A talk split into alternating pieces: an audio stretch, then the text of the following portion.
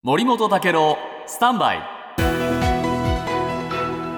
長官読み比べです、はいサッカーワールドカップ開幕ですが今日読売新聞、えー強豪国がひしめくヨーロッパで、えー感染ボイコットが広がっているっていうんですね。でドイツの首都ベルリンのバーあーレゾナンツというところのおそのオーナーはですねカタール大会は放映しないと言ってるんだそうです。でこれ、えーもうね、えー移民労働の過酷な問題それから女性や性的少数者への差別問題、えーワールドカップ招致をめぐる買収疑惑などが指摘されているからだということなんですが、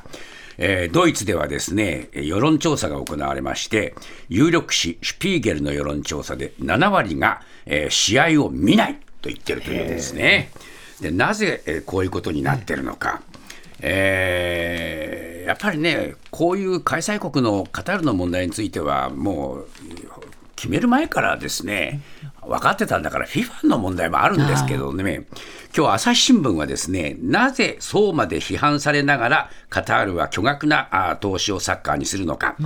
えーイギリスのお経済学者のサイモン・チャドウィックさん、こう言ってます。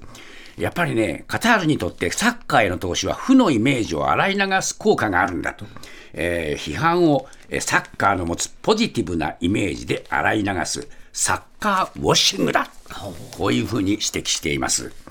まあ、BBC はですね、開会式の中継もね、これやめました。はいこれ初めてのことだというんですが、これに対照的なのが NHK ですね。私、昨日の夜 NHK 見てても、サッカー一色でニュースからね、まあ、中継はともかくね、特番もやってますけれどもね、そのね、はしゃぎすぎがね、気になりますね。これだけ世の中に批判というものが、えー広がっている中で、えー今、はしゃぎすぎっていうのはね、みっともないし、恥ずかしいと私は思います。